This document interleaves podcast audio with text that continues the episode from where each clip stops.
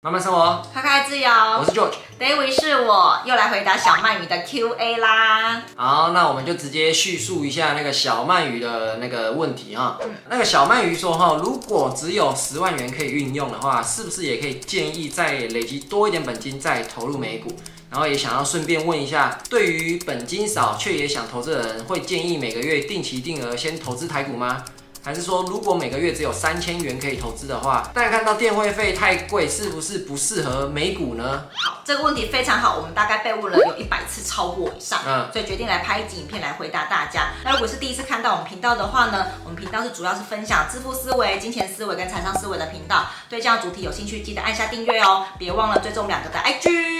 我们会先猜测这样子问背后的原因是什么，然后再提出两点建议。我个人猜啦，通常会这样子问小资金适不适合投资美股的原因，是因为呃，我们知道如果你要用海外券商，用美国券商是需要电汇费的嘛，嗯、那每次电汇费大概是八百块到一千二不等。嗯、那有些人就觉得说，哎，这样子太贵了，是不是反而不划算？嗯、但是可能忽视一件事情哈，就是我们在做台股买卖的时候，也是会有成本产生的。像我们在买进的时候会有手续费嘛，那卖出的时候会有手续费。跟政府的正交税，对，就它不是完全不用成本的。好，那我们试算一下哈，就是如果一样，就是像这个小麦，你就走十万块的话，那两边就是台股跟美股之间的成本会是怎么样的？那假设在台股去做买卖的话，因为买进跟卖出的手续费就是零点一四二五 percent，嗯，那卖出的话呢的正交税是零点三 percent，对，所以 total 来说呢，就大概是要零点五八五 percent 的成本。那假设哈，就是他买进卖出的时候，股价是完全没有动的，嗯、那这样子呢，他在台股的交易成本就会变成是五百八十五元，那美股呢，就是大概是八百到一千二嘛，对不对？对。好，你看起来好像说台股比较省钱，那如果今天呢、啊，当资金越多的时候啊，嗯、你会发现其实台股的交易成本会更多，台股的交易成本是以 percent 去计算的，所以当你母数越大的时候，你衍生出来的交易成本就会越高。嗯。那美股的电汇费是单笔计算的，所以呢，就算你今天汇个一百万或两百万进去，其实都是一样的钱。那如果说当你今天资金越多的时候啊，比如说到二十万、三十万到一百万啊，你会发现呢、啊，因为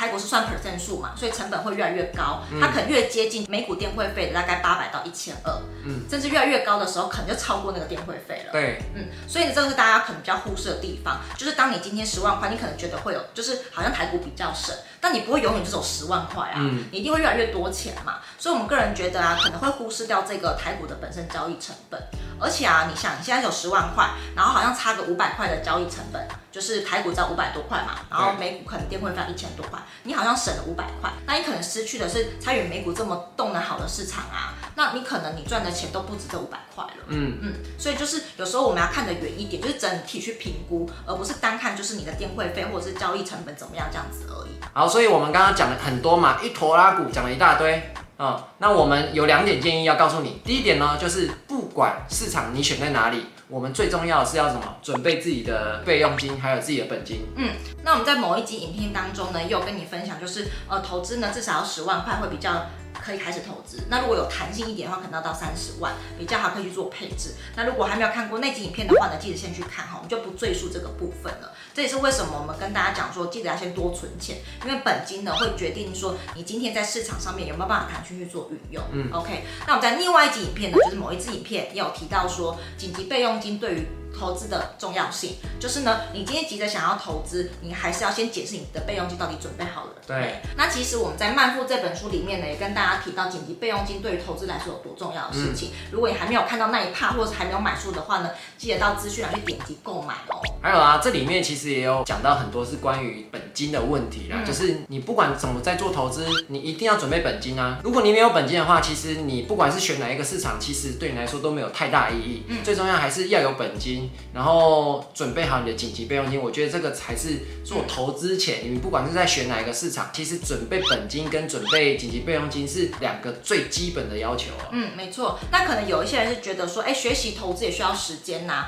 投资不是要尽早嘛？那我干嘛赶快先存备用金之后才可以去做投资，对不对？嗯，那可能误解一件事情，就是学习投资跟存本金、存备用金这两件事情是可以并行着做的，就不是说你要先把 A 做完，把本金存完，把备用金存完，你才可以去学习，对，这样。它应该是同步进行的。所以当你今天呢、啊、一并同步进行的时候，你的本金存到了，你的备用金准备好了，你是不是就可以无缝接轨的开始上手，对吧？所以其实呢，学习跟存钱这两件事情可是可以一起做的，不一定说要先做 A 才可以去做 B 这样子。就是你在存本金的过程中，你可以去学习不同的股票的知识啊，你可以学习不同的投资的知识啊，所以这两条路是可以同时进行的哦。嗯，那可能有些人觉得说，哎、欸，投资不是要尽早吗？就是早点投进去之后才会有复利啊，越早复利不是越好嘛？但是要提醒大家一件事情哈，股市不是说是稳赚不赔的，复利提早投资这件事情是对的，没有错，但前提是要在你准备充足的情况之下再去做，你的时间复利起来才会有效果。不然呢，你今天如果是把自己铺在一个风险底下，你可能什么都还没有准备，那你可能赔钱，你可能什么事情都没有。然后如果这时候因为这样子，然后丧失了工作啊，你是不是又赔钱，然后又没有工作，然后又没有备用金，不是会让你的财务陷入危机嘛？所以投资要尽早这件事情没有错，但前提是要建立在你的财务健全的之下才会有效果的。嗯。嗯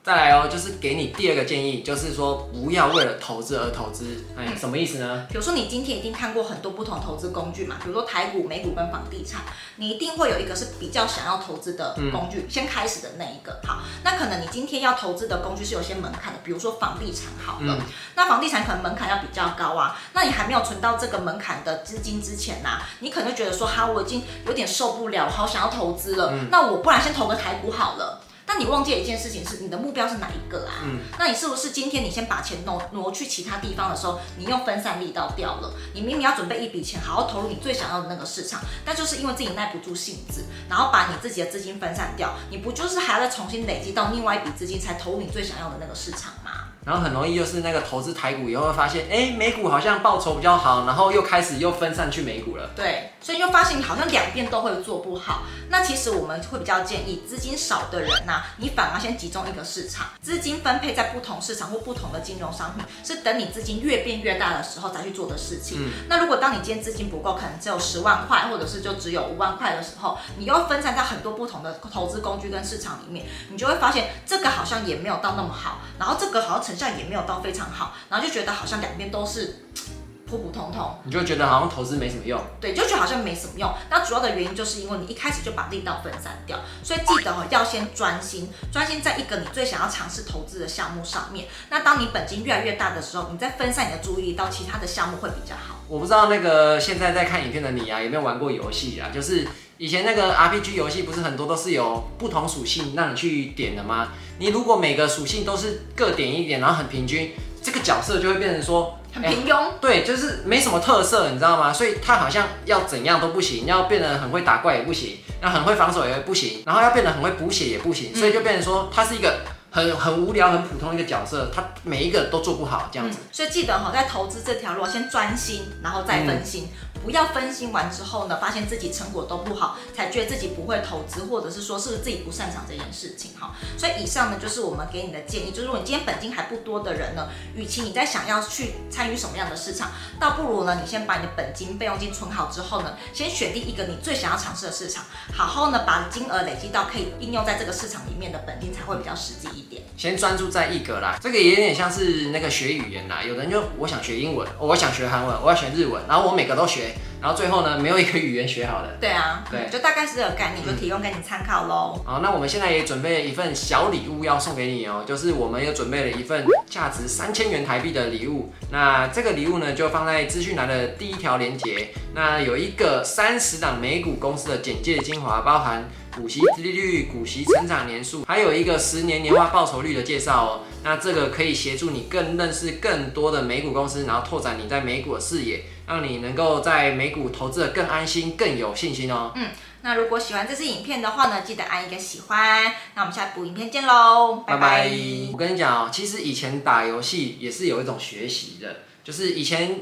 一刚开始在练角色的时候，就是这个也点一下，那个技能也点一下，这个技能点一下，然后你就会发现那个角色到最后他四不像，嗯，他没有任何一个特别突出的技能。这个不就是你以前没日没夜打电动的心得？对，哎，我跟你讲，这真的是国中以前打电动的心得。